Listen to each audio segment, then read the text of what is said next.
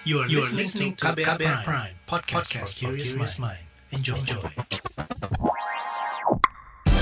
Saatnya Anda dengarkan Ruang Publik KBR. Selamat pagi, kita berjumpa kembali dalam Ruang Publik KBR bersama saya Don Brady dengan tema pagi hari ini efektifkah kebiri cegah kekerasan seksual pada anak. Saudara Presiden Joko Widodo telah menaikkan peraturan pemerintah terkait hukuman kebiri kimia. PP nomor 70 tahun 2020 ini mengatur tentang tata cara pelaksanaan tindakan kebiri kimia, pemasangan alat pendeteksi elektronik, rehabilitas, dan pengumuman identitas pelaku kekerasan seksual terhadap anak. Tujuan penerbitan PP ini sebagai salah satu cara untuk mengatasi kekerasan seksual terhadap anak, memberi efek jerah terhadap pelaku, dan mencegah terjadinya kekerasan seksual terhadap anak. Sepanjang tahun 2020, Sistem Informasi Online Perlindungan Perempuan dan Anak atau Simfoni PPA menerima 5.600-an laporan kekerasan seksual terhadap anak di Indonesia. Lantas, seperti apa efektivitas hukuman kebiri kimia ini untuk mencegah terjadinya kekerasan seksual pada anak? Untuk membahas hal ini telah bersama saya lewat ruang publik KBR pagi ini ada Ciput Eka Purwiyanti, Asisten Deputi Perlindungan Khusus Anak dan Kekerasan Kemen PPPA. Selamat pagi Bu Ciput. Pagi Mas Don. Oke, apa kabar Bu Ciput? Alhamdulillah baik. Alhamdulillah baik ya. Dan juga ada Reza Indragiri, konsultan di Lentera Anak Foundation. Mas Reza, selamat pagi. Halo, selamat pagi. Assalamualaikum. Waalaikumsalam. Apa kabar Mas Reja? Alhamdulillah baik, baik. Baik, kita semua baik ya. Dan pagi ini seperti yang saya katakan tadi kita ngobrolin soal efektifkah kebiri cegah kekerasan seksual pada anak. Mungkin uh, kita awali uh, perbincangan ini ke Ibu Ciput dulu. Bu Ciput, tujuan penerbitan PP ini untuk mengatasi mencegah terjadinya kekerasan seksual terhadap anak. Seefektif apa Kemen PPA melihat penerapan kebiri kimia ini bisa mencegah terjadinya kekerasan seksual pada anak, Bu Ciput? Baik, Mas Don. Sebetulnya pertanyaan seberapa efektif ini uh, terlalu prematur ya untuk hmm. ditanyakan. Uh, karena PP kan baru juga ditandatangani Pak Presiden tanggal 7 Desember 2020. Meskipun uh, kita tahu sudah ada dua putusan uh, yang inkrah uh, memberikan uh, pidana tambahan uh, kebiri kimia pada dua pelaku uh, kekerasan seksual pada anak di tahun lalu. Jadi uh, saya cuma ingin uh, mengingatkan bahwa kita uh, diharapkan berprasangka baik pada PP ini yang memang disiapkan uh, dan disepakati oleh uh, seluruh kementerian lembaga dan juga pemangku kepentingan teman-teman yang uh, bergerak di perlindungan anak khusus bagi anak mm-hmm. uh, dimulai tahun 2016 justru mungkin sebelum 2016 dan uh, di uh, PP 70 tahun 2020 ini ini ada beberapa pengaturan.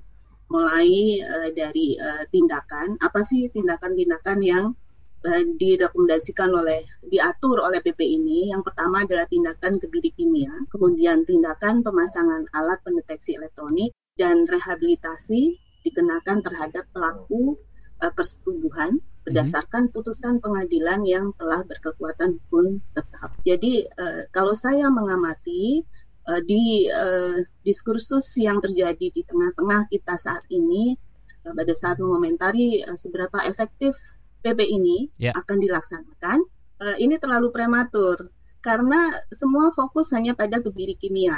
Padahal di PP ini mengatur juga ada satu aspek penting yaitu rehabilitasi pada pelaku. Ini sebuah uh, apa namanya quantum leap lompatan yang sangat luar biasa uh, signifikan di Indonesia selama ini uh, kita berfokus hukuman uh, pidana penjara pada pelaku tanpa mempertimbangkan adanya keperluan untuk rehabilitasi pada pelaku. Jadi uh, pelaku itu memiliki beberapa aspek baik psikologis non psikologis yang uh, melatar belakangi uh, tindakan kejahatan uh, seksual yang dia lakukan hmm. dan itu tahapan-tahapan semua sudah diatur dan yang patut uh, kami garis bawahi adalah PP ini uh, berniat baik untuk melindungi anak-anak Oke, baik.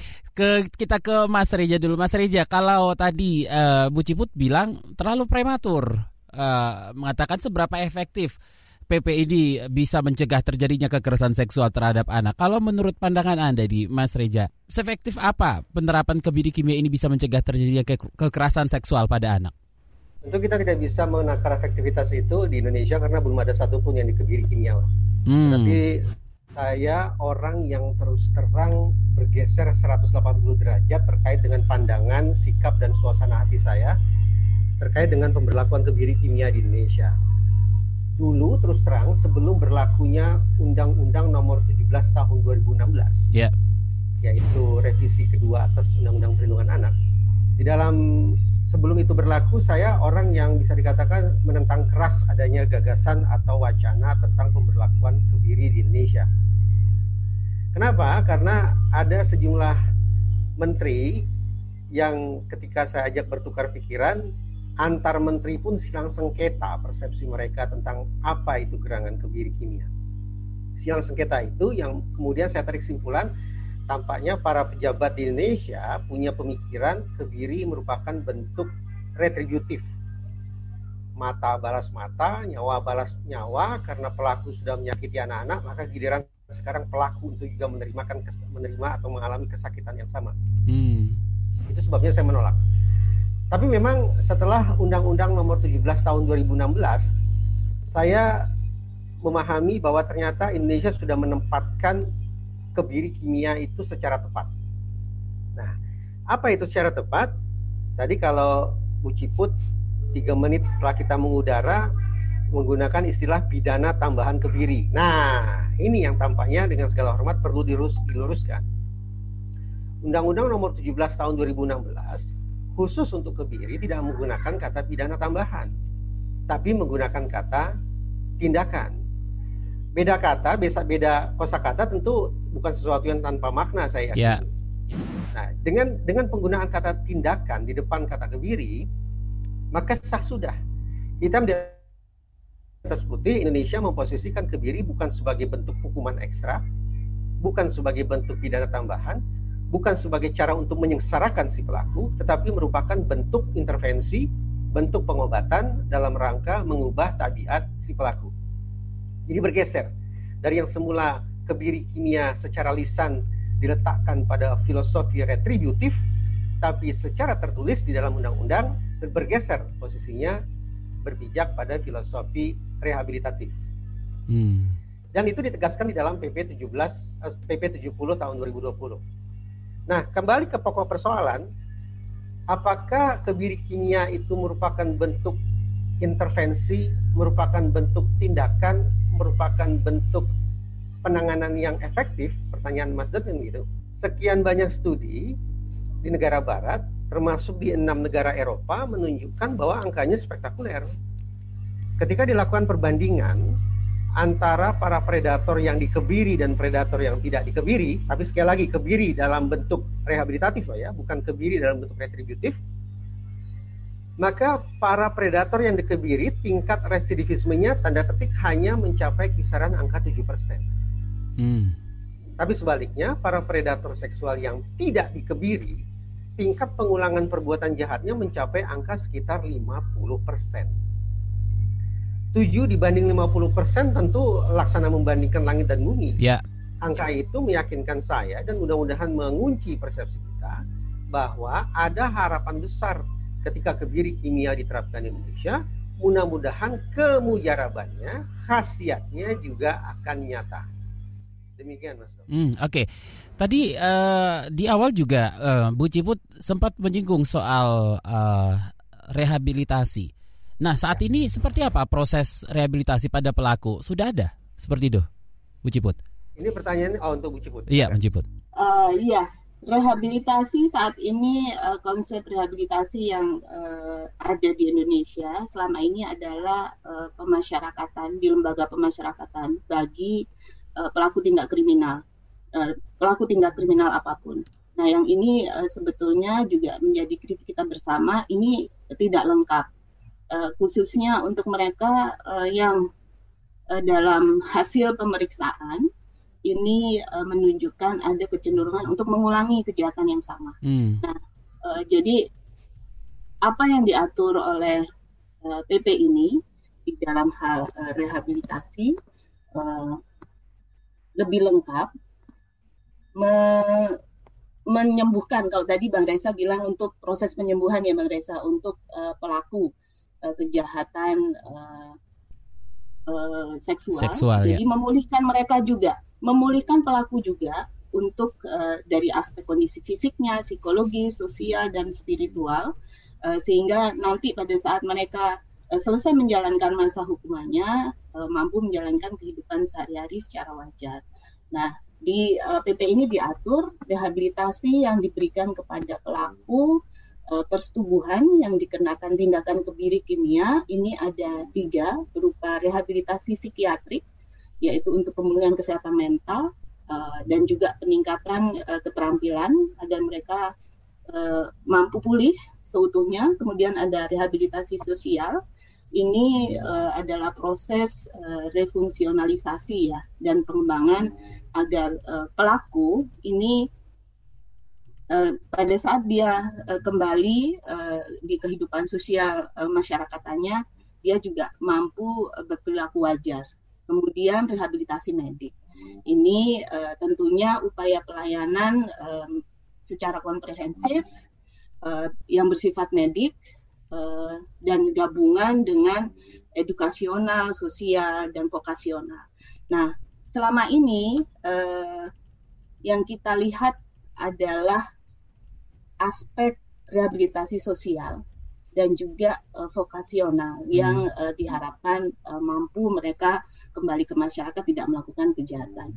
Nah, ini yang sebetulnya uh, mungkin masih banyak masyarakat yang belum uh, membaca PP ini dan ini uh, yang menurut pendapat saya pribadi uh, sebuah langkah pro progresif yang juga dilakukan oleh negara-negara maju sudah berperspektif uh, untuk uh, pemulihan uh, korban dan juga pelaku.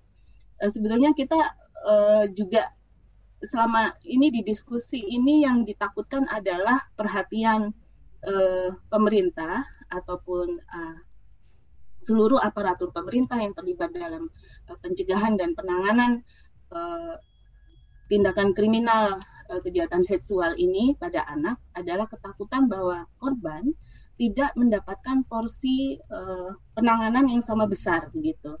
Nah, ini yang sebetulnya juga menjadi uh, PR kami bersama terus ditingkatkan upaya itu bahwa anak-anak yang menjadi korban ini harus juga uh, mendapatkan rehabilitasi uh, fokusnya tidak tidak kalah gitu dibandingkan uh, fokus pada pelaku itu Mas Don. Baik, kita harus break dulu nih Bu Ciput dan Mas Reja. Ruang Publik akan kembali. Masih Anda dengarkan Ruang Publik KBR.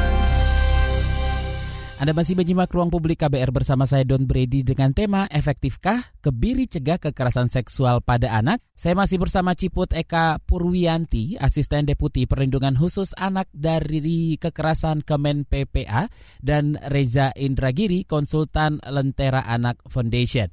Oke, saya ke uh, Mas Reja dulu. Mas Reja, Salah satu yang Anda soroti dari uh, peraturan soal kebiri ini adalah keputusan soal kebiri kimia ini sepenuhnya ditentukan oleh hakim atas diri predator dan tidak memperhatikan kehendak pelaku. Dan ini bisa mendorong pelaku menjelma sebagai predator lebih luas, lebih buas ya. Bisa Anda jelaskan soal ini, Mas Reja? Ya, tadi di segmen sebelumnya saya katakan bahwa hmm. saya menaruh optimisme kebiri kimia itu akan efektif kalau dia diposisikan sebagai bentuk rehabilitasi sebagai bentuk intervensi medis, sebagai uh, cara atau metode untuk mengubah tabiat si pelaku, bukan sebagai bentuk penghukuman, bukan okay. sebagai bentuk retributif gitu ya. Hmm. ya. Agar kemudian kebiri kimia bisa diposisikan sebagai bentuk intervensi yang merehabilitasi si pelaku, maka memang kehendak atau keinginan dari si pelaku sendiri sama sekali tidak bisa diabaikan. Itu sebabnya di sekian banyak negara memang praktik kebiri itu baru diselenggarakan berdasarkan permintaan si pelaku. Jadi kalau si pelaku Oke. Okay. Nah, sekarang kan pasal demi ya, pertanyaannya sekarang adalah kalau kita baca pasal demi pasal di dalam PP nomor 70, 70 tahun 2020, memang kita tidak menemukan satu pasal atau satu ayat pun yang memberikan ruang bagi si pelaku untuk mengutarakan isi hatinya, apakah dia memang ingin atau tidak ingin, apakah okay. dia berkehendak atau tidak berkehendak. Hmm. Tetapi uh, saya sudah menyampaikan masukan ke Kementerian PPPA bahwa uh, akan sangat baik apabila pemerintah melakukan komunikasi sesegera mungkin dengan otoritas Mahkamah Agung. Tujuannya apa? Tujuannya adalah maaf agar pihak Mahkamah Agung dalam hal ini para hakim juga punya persepsi yang sama tentang betapa strategisnya kebiri kimia ketika menaruh perhatian terhadap kehendak atau keinginan si terdakwa. Hmm. Atas dasar itu, sangat baik kiranya sebelum jatuh putusan selekas mungkin majelis hakim menanyakan atau mengeksplorasi suasana batiniah si pelaku sendiri. Seberapa jauh dia sadar atau paham tentang apa gerangan kebiri kimia dan seberapa jauh kemudian si terdakwa itu mengutarakan keinginannya untuk secara sukarela dikebiri. Nah, okay. agar kemudian eh, proses penggalian itu bisa berlangsung optimal, saran saya juga ke pemerintah adalah sesegera mungkin berkomunikasi dengan pihak Kejaksaan Agung karena pada saat proses persidangan berlangsung, tak lain tak bukan pihak yang paling mungkin untuk memberikan pencerahan tentang duduk perkara kebiri kimia, tentang apa yang sesungguhnya dilakukan, dan seberapa jauh kemujarabannya, itu paling mungkin dilakukan oleh pihak jaksa penuntut umum terhadap para terdakwa. Nah, bayangkan bahwa kemudian uh, jaksa, kemudian majelis hakim juga sudah punya persepsi yang sama tentang betapa pentingnya kehendak atau keinginan si pelaku, maka mudah-mudahan sebelum jatuh putusan si terdakwa sendiri yang mengatakan, wahai majelis hakim yang mulia, apabila dimungkinkan sebagian sebagai bagian dari proses perubahan diri saya menjadi warga negara yang bertanggung jawab, tolong kepada saya dikenakan kebiri kimia. Nah, bertitik tolak dari aspirasi itulah, maka kemudian majelis hakim bisa memasukkan ke dalam putusannya. Di samping misalnya hukuman pidana pokok, tapi juga kepada terdakwa dikenakan keharusan untuk menjalani kebiri kimiawi. Gitu. Oke, tanggapan Bu Ciput nih soal uh, masukan dari Mas Reja tentang apa namanya terkait kehendak pelaku soal uh, kebiri kimia ini, Bu Ciput. Ya, uh, maaf, sudah dengar ya? Ya, sudah. Oke, okay. uh, saya saya rasa pendapat Bang Reza ini uh, tentunya juga memang uh, berdasarkan uh, pengalaman beberapa negara ya. Mm-hmm. Di uh, banyak negara maju, khususnya di Eropa yang juga menerapkan uh, hukuman uh, tindakan kebiri kimia ini, mereka memang uh, dalam uh, implementasinya ini bersifat uh, ada yang uh, mungkin kalau saya mengatakan uh, volunteer uh, ini yang tadi sebetulnya dimaksud oleh Bang Reza bahwa uh, ada permintaan dari uh, pelaku untuk mendapatkan uh, kebiri kimia. Uh, saya pikir uh, kami bisa menerima masukan dari Bang Reza karena ini uh, sebagai uh, mana kita ketahui uh, dari PP ini masih perlu disusun uh, tiga peraturan teknis yang uh, dalam PP ini mengamanatkan ada Kementerian Kesehatan, kemudian uh, Kementerian Hukum dan HAM dan juga Kementerian Sosial untuk uh, mengatur lebih lanjut penerapan dari PP uh, 70 tahun 2020 ini. Dan saya sepakat bahwa seluruh aparat penegak hukum memang sepatutnya dan memang apa namanya sangat penting urgent untuk um, disatukan ya pandangannya, persepsinya uh, terkait pentingnya uh, pidana kebiri kimia ini uh, untuk kepentingan terbaik anak, uh, mencegah anak uh, yang sudah menjadi korban ini uh, untuk tidak mengalami kembali di kemudian hari dan demikian juga untuk anak-anak yang lain agar mereka tidak mendapatkan uh, potensi atau risiko untuk mengalami kekerasan seksual dari uh, pelaku ini. Dan hmm. tentunya kita dengan uh, tadi sekali lagi ada aspek rehabilitasi uh, yang uh, tentunya ini adalah sebuah uh, apa nilai kemanusiaan yang tinggi untuk memulihkan uh, seseorang yang telah melakukan tindakan kriminal dari fisik, psikologis dan juga sosial. Itu Bang Don. Oke, baik. Saya ke uh, Mas Reja lagi nih. Mas Reja, sebenarnya apa saja sih faktor yang uh, membuat pelaku kekerasan seksual uh, anak ini mengulangi perbuatannya? Apakah ini melulu hanya soal hukuman yang tidak menimbulkan efek jerah sebenarnya? Tentu akan banyak sekali faktor yang harus kita tinjau. Ya. Ketika kita bicara kenapa seorang pelaku kejahatan mengulangi perbuatannya itu sangat banyak. Pertama, kalau kita bicara dari rezim hukumnya sendiri, memang rezim hukumnya barangkali tidak peduli pada proses penyembuhan. Jadi kalau rezim penghukumannya atau filosofi penghukuman yang dianut oleh negara tersebut adalah filosofi yang sekali lagi punitif sifatnya, balas dendam terhadap pelaku, maka hitung-hitungan di atas kertas jangan pernah berharap bahwa kemudian pelaku akan berhenti pelaku akan bertobat tapi justru akan menjelma sebagai manusia yang lebih puas, lebih keji lagi. Itu hmm. satu terkait dengan rezim hukumnya. Yang kedua uh, terkait dengan tingkat kesadaran dari si pelaku itu sendiri. Bicara tentang kesadaran berarti kita harus bicara tentang sebetulnya seberapa seberapa tinggi atau seberapa cerdas si pelaku ini. Kalau maaf kata pelaku ini memiliki kecerdasan jauh di bawah kemampuan dia untuk mengalami edukasi ulang, kemampuan dia untuk mengolah informasi baru amat sangat terbatas, maka sulit kiranya kita akan bisa membangun atau membuka kartu kesadaran pada diri yang bersangkutan tentang apa yang sudah dia lakukan, apa konsekuensinya bagi korban dan kerugian yang terukur maupun tidak terukur yang sudah diakibatkan. Itu terkait dengan diri si pelaku kecerdasan. Kemudian kita bisa bergeser juga bicara faktor situasi, kesempatan seberapa jauh kemungkinan uh, suatu negara abai terhadap sisi perlindungan anak yang berfokus pada diri anak itu sendiri. Bukan berfokus pada pelakunya, tapi yeah. berfokus pada anak. Nah, ini masuk kritik saya. Misalnya begini, Indonesia ini sangat gencar. Misalnya kita lihat ya dari uh, revisi Undang-Undang Perlindungan Anak yang sudah dilangsungkan sebanyak dua kali.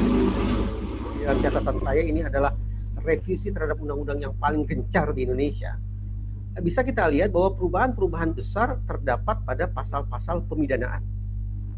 Jadi tanda petik betapa ironisnya, undang-undang perlindungan anak kita ini sangat hirau, sangat concern pada bagaimana menghukum si pelaku. Itu tidak salah. Tapi pertanyaannya, kenapa kemudian uh, langkah untuk memperkuat sisi hulu terkesan tidak mendapatkan perhatian yang berimbang? kita terus-menerus berkutat, berpikir, mengerutkan dahi apa yang harus kita lakukan untuk menyakiti si pelaku, yeah. katakanlah demikian. Tapi kita kurang secara proporsional menaruh perhatian pada anak-anak itu sendiri, pada korban-korban potensial itu sendiri. Getirnya, belum lama ternyata DPR dan pemerintah tidak memasukkan rancangan undang-undang titik hulu mm -hmm. yang sesungguhnya sangat strategis untuk melindungi anak-anak Indonesia. Mari kita samakan persepsi bicara tentang anak, mustahil kita mengabaikan dimensi keluarga. Hmm. Sesungguhnya sudah ada rancangan undang-undang ketahanan keluarga. Tapi pemerintah dan DPR ternyata tidak memasukkan rancangan undang-undang ketahanan keluarga ke dalam prioritas. Apa, apa akibatnya? Paling tidak saya merasa terbenarkan dugaan saya. Kita memang lebih berfokus pada perlindungan anak terhadap pelaku, bukan perlindungan anak terhadap anak itu sendiri. Masih belum berimbang. Nah, kalau kemudian suatu negara uh, masih saja berkutat terus-menerus pada titik hilir, tapi begitu abai terhadap sisi hulu, maka sesungguhnya terbuka celah, terbuka kesempatan. Inilah disebut sebagai teori kesempatan dalam kejahatan. Kejahatan berlangsung ketika tersedia kesempatan. Kesempatan itu terbuka manakala antara lain anak-anak pada dasarnya memang memiliki kerapuhan tidak memiliki daya tangkal, tidak memiliki ketangguhan atau resiliensi yang mereka harus miliki untuk menangkal agar mereka tidak menjadi korban. Itu beberapa penyebab, Mas Don. Kenapa kemudian tingkat residivisme tidak bisa kita tutup mata terhadap itu? Angkanya hmm. cukup mengkhawatirkan kita. Berarti banyak sekali faktor yang uh, mungkin membuat pelaku kekerasan seksual ini mengulangi perbuatannya seperti itu ya, uh, uh, Mas Reja. Tapi sekali lagi ini kalau hukumannya tidak menimbulkan efek jerah berarti ini bakal berulang-ulang lagi dengan kata ya harus berat sekali gitu hukumannya. Singkatnya seperti apa Mas Reja? Ya kalau mau berat sekaligus berat kita hilangkan saja si pelaku kan dari muka bumi berlaku hukuman mati dan itu ada dalam undang-undang.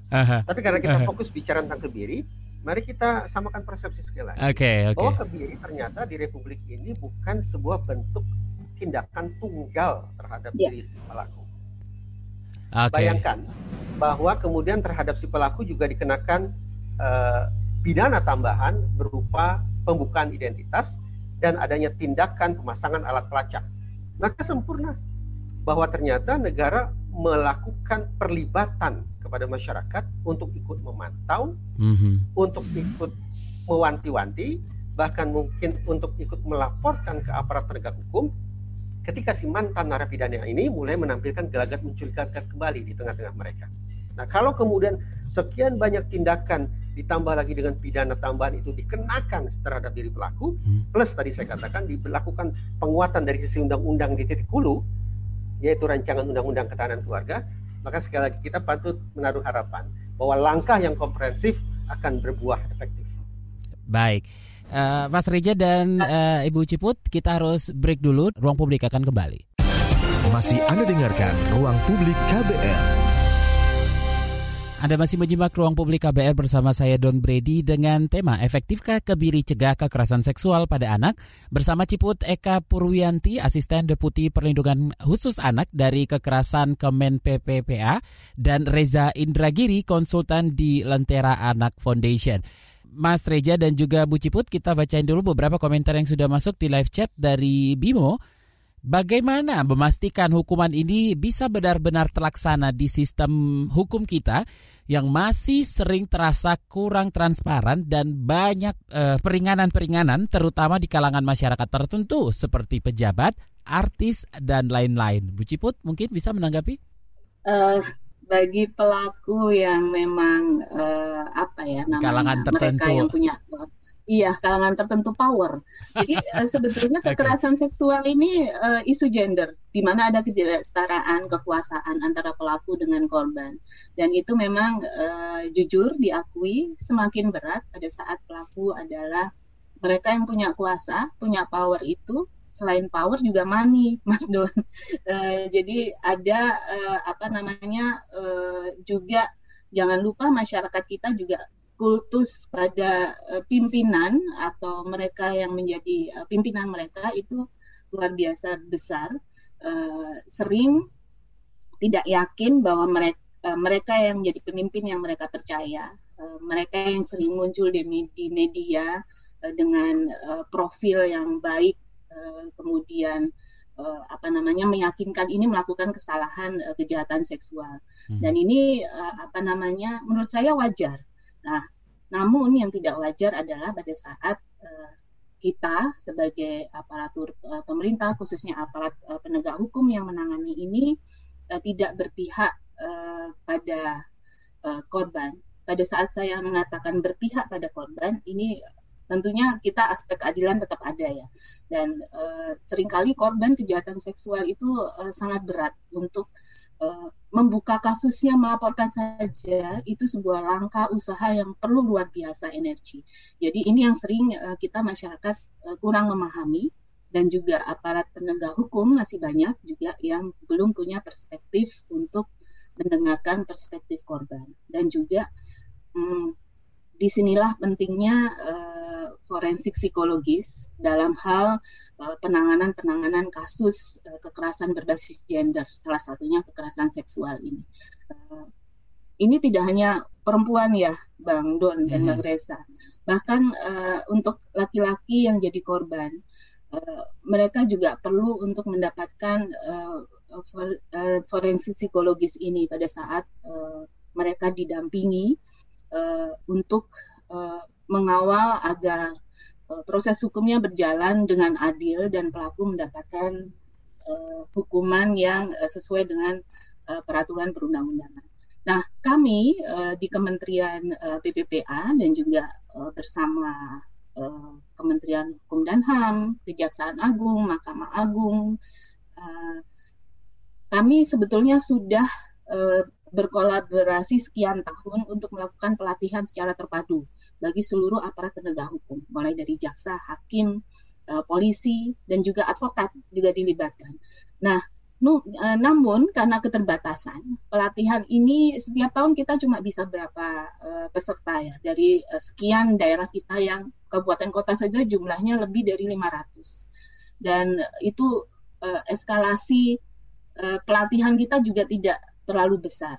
Jadi perlu juga kami memikirkan ini bersama-sama dengan uh, tadi uh, mitra kementerian lembaga yang saya sebutkan uh, memikirkan inovasi uh, bagaimana secara masif kita uh, bersama-sama meningkatkan kapasitas para aparat penegak hukum ini memiliki persepsi yang sama dalam uh, penanganan uh, kekerasan terhadap perempuan dan anak. Jadi tidak hanya kekerasan seksual ya, termasuk juga uh, tindak pidana perdagangan orang itu kita lu hmm. luar biasa uh, besar juga korban yang uh, ada di Indonesia dan kita masih kurang efektif uh, dalam uh, penanganannya.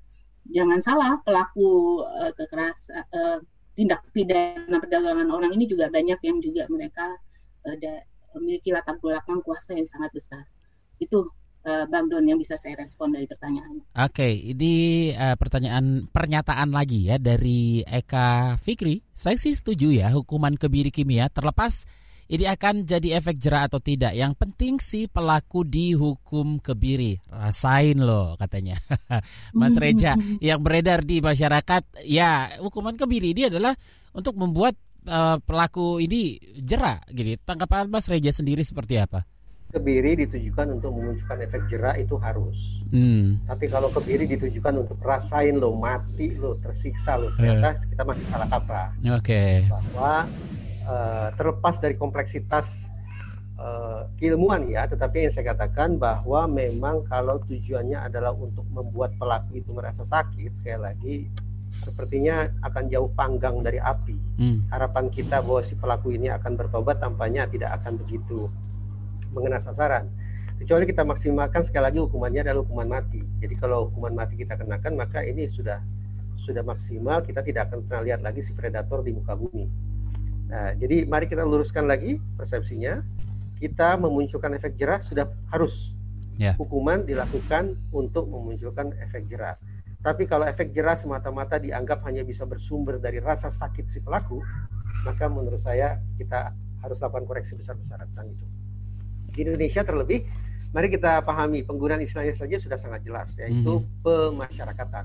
Mm-hmm. lembaga pemasyarakatan. Jadi hitung-hitungan indikator keberhasilannya bukanlah bagaimana kemudian si pelaku ini teraniaya di dalam penjara bukan. Tetapi indikator keberhasilannya adalah bagaimana si predator ini kembali ke tengah masyarakat sebagai warga negara yang bertanggung jawab. Mudah untuk dikatakan tapi saya pahami betul kesulitannya Oke, ini juga ada dari Ardi. Yang paling penting adalah aparat terus memproses kasus kekerasan seksual dan di sisi lain pendampingan ke korban itu juga tidak kalah penting.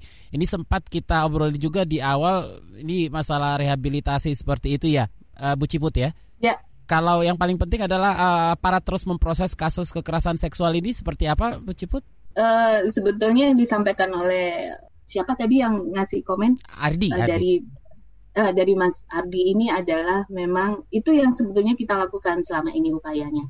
Jadi uh, ada twin approach, jadi berfokus pada korban, di samping juga berfokus uh, pada penyelesaian uh, perkara hukum uh, yang ini uh, sering kali uh, apa namanya tidak akan efektif jika lo memang betul-betul pendampingan pada korban itu sedari awal tidak dilakukan. Mm-hmm. Jadi mulai dari melapor pun uh, korban ini butuh sekali uh, sokongan dari orang yang tepat. Uh, jadi kami uh, bersama-sama dengan Kementerian Desa ke depan sedang menyiapkan ada namanya uh, Desa Ramah Perempuan dan Layak Anak di sini di mana kami menyiapkan ada uh, focal point di masyarakat uh, aktivis atau uh, sukarelawan yang akan uh, dipersiapkan kapasitasnya untuk dapat melakukan deteksi dini adanya kekerasan terhadap perempuan dan anak di desa.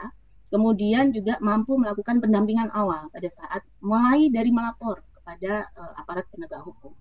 Nah, di proses uh, pelaporan ini pada saat mengumpulkan bukti, uh, membuat berita acara itu juga sebetulnya secara psikologi sangat berat loh banget Bang Don bagi mm -hmm. seorang korban. Mm -hmm. Dan ini uh, oleh karena itu dipastikan di proses ini pun pendampingan psikologis rehabilitasi sudah dimulai pada korban. Jadi tidak menunggu sampai proses hukum itu uh, selesai. Proses rehabilitasi medis juga dilakukan karena uh, pada saat korban uh, melapor ke unit pelayanan teknis daerah yang ada di setiap kabupaten kota bahkan beberapa kabupaten kota di Jawa Barat tuh punya sampai tingkat kecamatan UPTD ini uh, assessment oleh manajer kasus itu sudah dilakukan melihat kebutuhan-kebutuhan spesifik yang diberikan oleh korban. Nah itu terus bergulir uh, dan ke depan kami akan uh, uh, di sistem informasi online perlindungan perempuan dan anak Simponi uh, PPA yeah. milik Kementerian PPPA ini akan bisa juga berbasis uh, kasus manajemen kasus. Jadi kami akan menerapkan uh, tracking yang jelas pada saat misalnya kasus hukum selesai, uh, korban uh, masih mengalami rehabilitasi, uh, kemudian reintegrasi sosial. Reintegrasi sosial ini juga kami harapkan ini sampai paripurna. Jadi sampai uh, kalau korban anak mereka ini ya juga sudah kembali ke jiwa anak-anaknya yang ceria, apa namanya partisipatif. Kemudian dia mampu belajar dengan uh, ringan tanpa beban apa pun. Uh, dan kalau di perempuan kami memastikan mereka akan mampu juga untuk uh, mandiri memiliki keterampilan hidup, baiklah anak dan perempuan, keterampilan hidup untuk selanjutnya mereka uh, punya kapasitas untuk mencegah dirinya sendiri untuk menjadi korban untuk kedua kalinya. Nah, itu yang uh, terus digulirkan. Jadi uh, harapannya uh, ke depan pada saat uh, seorang korban sudah masuk ke sistem, di penanganan ini, maka pendampingannya itu sampai paripurna, pulih paripurna. Dan demikian juga kami harapkan di PP ini uh, kepada pelaku pun ini rehabilitasinya juga paripurna, jadi mereka tidak akan menjadi pelaku kembali. Uh, mungkin uh, teman-teman yang belum membaca PP ini uh, membayangkan kebiri kimia itu seumur hidup. Padahal kan diatur ya Bang Reza ya, ada uh, batasannya maksimal itu dua tahun. Dan itu selalu direview jadi, nah ini yang sebetulnya memang belum diatur permen permenkesnya belum dibuat. Hmm, okay. jadi uh, kami akan menerima masukan sebanyak-banyaknya dari para ahli, termasuk Bang Reza, mungkin nanti dari ahli medis, dari ID, eh, terus akan dilibatkan. Uh, kita akan mengupayakan yang terbaik uh, bagi korban dan juga bagi pelaku. Baik. Begitu. Ya, Bu Ciput dan Mas Reja kita masih ada satu segmen lagi ya, jadi jangan ke mana-mana tetap di ruang publik KBR. Commercial break. Commercial break. Commercial break.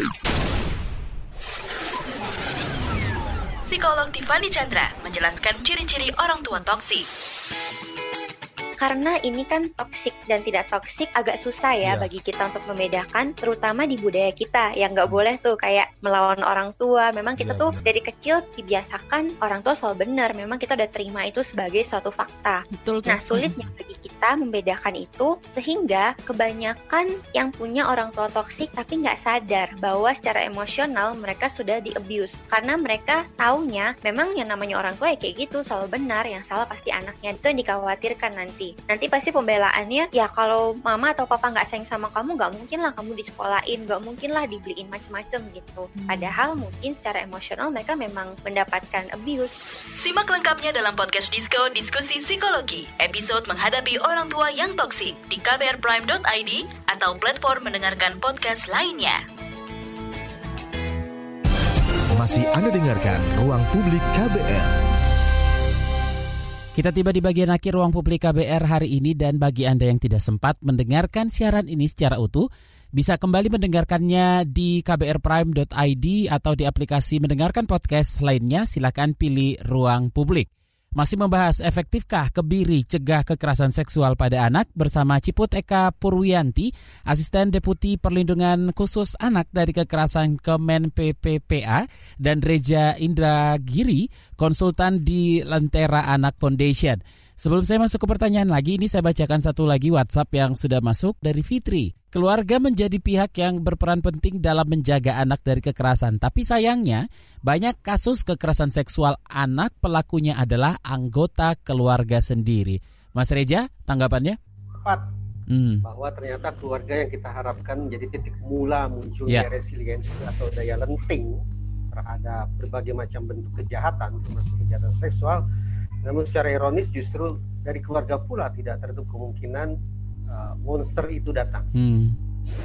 Pada aspek ini memang sekali lagi yang harus saya katakan anak-anak itu termasuk dalam satu salah satu kelompok uh, warga atau kelompok manusia yang paling rentan menjadi korban, mengalami viktimisasi. Salah satu penyebabnya adalah karena mereka belum tentu sadar bahwa mereka sudah menjadi korban mereka tidak paham bahwa sesungguhnya mereka sudah menjadi incaran pelaku kejahatan. Itu sebabnya tentang apa gerangan kejahatan, apa saja bentuk kejahatan yang akan bisa merugikan diri anak, apa saja yang kemudian harus dipahami oleh anak sebagai gelagat tubuhnya sudah mulai menjadi sasaran, apa yang kemudian harus dilakukan oleh si anak ketika ada pihak-pihak yang mengintervensi bagian tubuhnya sifatnya pribadi, dan apa yang kemudian harus dilakukan oleh si anak ketika kejadian itu terlanjur, dia harus mencari pertolongan ke mana, dan seterusnya. Hal-hal semacam ini yang memang harus diberikan kepada anak. Edukasi kepada anak tentang ya orang sederhana menyebutnya sebagai misalnya ya pendidikan seks usia dini. Mm-hmm. Saya paham. Hmm. Kekayaan hazanah budaya kita mengakibatkan tidak sedikit masyarakat yang barangkali menganggap sebutan atau istilah pendidikan seks bagi anak terlalu rawat. Seolah-olah pendidikan seks bagi anak adalah sebuah pendidikan untuk mengajari anak tentang bagaimana maaf melakukan hubungan seks. Padahal tidak demikian. Pendidikan seks bagi anak bisa kita terjemahkan menjadi pendidikan integritas tubuh anak bagaimana anak memahami tubuhnya sebagai sebuah uh, wujud pemberian dari Tuhan yang Maha Kuasa yang begitu suci, yang begitu indah sehingga harus dilindungi oleh semua pihak, termasuk oleh diri si anak itu sendiri. Nah, ketika anak menyadari bahwa wujud yang sangat mulia pemberian Tuhan itu ternyata sudah diganggu oleh orang, maka semestinya radar kewaspadaan si anak ini harus segera menyala. Sehingga anak kemudian sejak itulah langsung berpikir apa yang harus dia lakukan Uh, pada tahap-tahap berikutnya. Nah, pendidikan integritas tubuh alias pendidikan seks bagi anak ini memang merupakan tanggung jawab keluarga. Tidak hanya tanggung jawab ibu, tidak hanya tanggung jawab kaum perempuan, tapi ayah pun punya peran yang sesungguhnya sangat vital di situ. Terlebih misalnya ketika bicara perlindungan tubuh anak pada anak laki-laki. Maka yang paling tepat sesungguhnya bicara tentang itu yang dikedepankan semestinya adalah sosok ayah Nah, adanya peran yang berimbang antara sosok ayah dengan sosok ibu itu yang harus terus-menerus diwanti-wanti, dipaku ke dalam kesadaran kolektif kita. Nah, dengan segala hormat, jangan sampai kemudian terjadi ketidakseimbangan. Di satu sisi kita ingin melakukan pendekatan yang katanya paripurna, tapi ternyata pihak-pihak yang dilibatkan ternyata parsial saja. Hmm. Misalnya yeah. hanya kaum perempuan saja atau kaum ibu saja. Misalnya seperti itu. Baik ke Bu Ciput dulu. Di Bu Ciput sepanjang tahun 2020 ada 5.600-an laporan kasus kekerasan seksual pada anak yang diterima Simfoni PPA yang dikembangkan oleh Kementerian Pemberdayaan Perempuan dan Perlindungan Anak. Nah, seperti apa pandemi mempengaruhi eh, kasus-kasus uh, kekerasan seksual pada anak ini, Bu Ciput, baik dari segi pelaporan dan potensinya terjadinya kasus? Ya, ini sudah banyak sebetulnya teman-teman dari aliansi uh, uh, penghapusan kekerasan terhadap anak yang sudah melakukan uh, berbagai kajian dan di sana memang menemukan uh, bahwa uh, masa pandemik ini turut meningkatkan uh, potensi dan risiko uh, ke terjadinya kekerasan seksual uh, pada anak tidak hanya offline tapi sekarang online juga online. Mas Do. Yeah. Ya, dan online itu semakin meningkat. Jadi uh, kalau saya mengutip hasil kajiannya ECPAT, teman-teman di ECPAT itu uh, selama masa pandemik di awal pandemik itu dari sekitar 1.200 anak yang menjadi responden uh -huh. uh, hampir 300 kasus uh, dikonfirmasi oleh anak-anak bahwa mereka mengalami uh, kekerasan uh, seksual online daring uh -huh. dan itu uh, baik berupa bentuknya ini konten-konten uh, seksual yang mereka terima baik teks, gambar maupun video. Nah, dan itu dialami dari teman sendiri ataupun dari orang asing. Nah, jadi ini uh, sudah di skala kecil di survei ini ini sudah menunjukkan bahwa ada uh, peningkatan. Karena anak-anak kan sekarang uh, meningkat 90% waktunya yeah. Ya. uh, digunakan untuk uh, di ranah daring. Okay. Dan ini uh, sekali lagi saya uh, sepakat dengan uh, Bang Reza, ketahanan keluarga itu penting. Nah, yang melek digital itu jangan hanya anak, tapi orang tua juga orang sekarang tua harus juga ya? digital. Betul. Uh, uh, sepertinya kan, mau nggak mau juga orang tua sekarang sudah melek digital karena semua pembelajaran jarak jauh seperti Ya. Jadi okay. uh, apa sebetulnya ini uh, hikmahnya adalah orang tua dan anak sama-sama belajar. Baik. Tapi kalau kita tidak terus uh, tingkatkan kapasitas orang tua, uh, pengasuhan digitalnya ini yang jadi yeah. kata kunci, yeah. uh, Bang Don. Okay. Uh, mereka mampu melindungi anak-anak mereka dari predator-predator di online ini. Baik. Nah itu di, yang uh, kami upayakan bersama-sama Forum Anak. Ya, di waktu kita ya sekitar dua menitan lagi ini, mungkin saya minta closing statement dulu dari masing-masing narasumber saya pagi ini dari Mas Reja dulu seperti apa, Mas Reja mungkin uh, menyampaikan soal um, apa namanya kebiri ini ke masyarakat. Dari tadi Mas Reja juga menyampaikan, mari kita satukan persepsi dulu. Mungkin bisa diulangi uh, secara singkat aja nih, Mas Reja. Kalau saya justru ingin mengatakan begini, hmm. perkara tentang kebiri kimia di Indonesia itu menurut saya bermula dari pernyataan Presiden Jokowi. Yeah. Di istana beliau, di istana negara beliau mengatakan bahwa kejahatan seksual terhadap anak merupakan kejahatan luar biasa. Hmm. Sesungguhnya saya mempertanyakan apa parameter yang beliau gunakan untuk mengkategorikan ini sebagai kejahatan luar biasa yang kemudian mengilhami kita semua untuk mencoba memperlakukan kebiri kimia. Oleh karena itu, di samping membuat aturan atau ketentuan yang sifatnya turunan atau teknis dari PP 70 tahun 2020, menurut saya KPPPA juga punya tanggung jawab untuk mengelaborasi kriteria luar biasa itu apa hmm. Presiden Jokowi. Sehingga suatu saat kita akan bisa menakar apakah Indonesia masih dalam keadaan luar biasa atau sudah biasa. Tanpa adanya parameter yang jelas, maka hmm. pernyataan dari seorang kepala negara tampaknya akan menjadi tanda tanya besar bagi masyarakat. Kalau kemudian pernyataan itu saja maaf kesannya tidak terukur secara akurat, maka saya khawatir bahwa kemudian harapan besar akan kemujaraban kebiri, kebiri kimia akan bisa muncul. Oke, Bu Ciput mungkin singkat saja, Bu Ciput. Ya, uh, kami uh, dari Kementerian uh, eh, PPPA tentunya semua hal kejahatan seksual pada anak itu memang kejahatan yang luar biasa besar, berat Eh, karena anak-anak ini adalah ibarat porselin ya, mengalami kekerasan seksual ini uh, mereka retak. Yang retak uh, tidak akan pernah menjadi sama sebetulnya. Yeah. Dan ini apa namanya perlu upaya yang sangat besar dari semua pihak, tidak hanya negara tapi juga keluarga untuk uh, menerima anak-anak yang retak ini untuk uh, dan melindungi mereka mm -hmm. uh, agar mereka tidak rapuh tidak mudah untuk uh, kemudian uh, jatuh uh, karena itu semua uh, beban psikologisnya sangat berat. Jadi harapan kami, uh, mari beri waktu untuk uh, melihat penerapan PP 70 tahun 2020 Baik. ini uh, dengan semua aspek teknis yang nanti akan diatur. Uh, dan kami uh, yakin sebetulnya Bang Reza tadi di awal sudah yakin dan uh, apa namanya positif bahwa penerapan PP 70 tahun 2020 ini akan memberikan dampak baik efektif untuk mencegah terjadinya kekerasan Baik. pada anak secara lebih luas. Baik, terima kasih Bu Ciput, Mas Reja, terima kasih atas waktunya pagi ini, sehat selalu. Sama-sama, Bang Don, iya. Bang Reza. Demikian ruang publik KBR uh, eh, pagi ini, saya Don Brady undur diri, salam. Baru saja Anda dengarkan ruang publik KBR. KBR Prime, cara asik mendengar berita. KBR Prime, podcast for curious mind.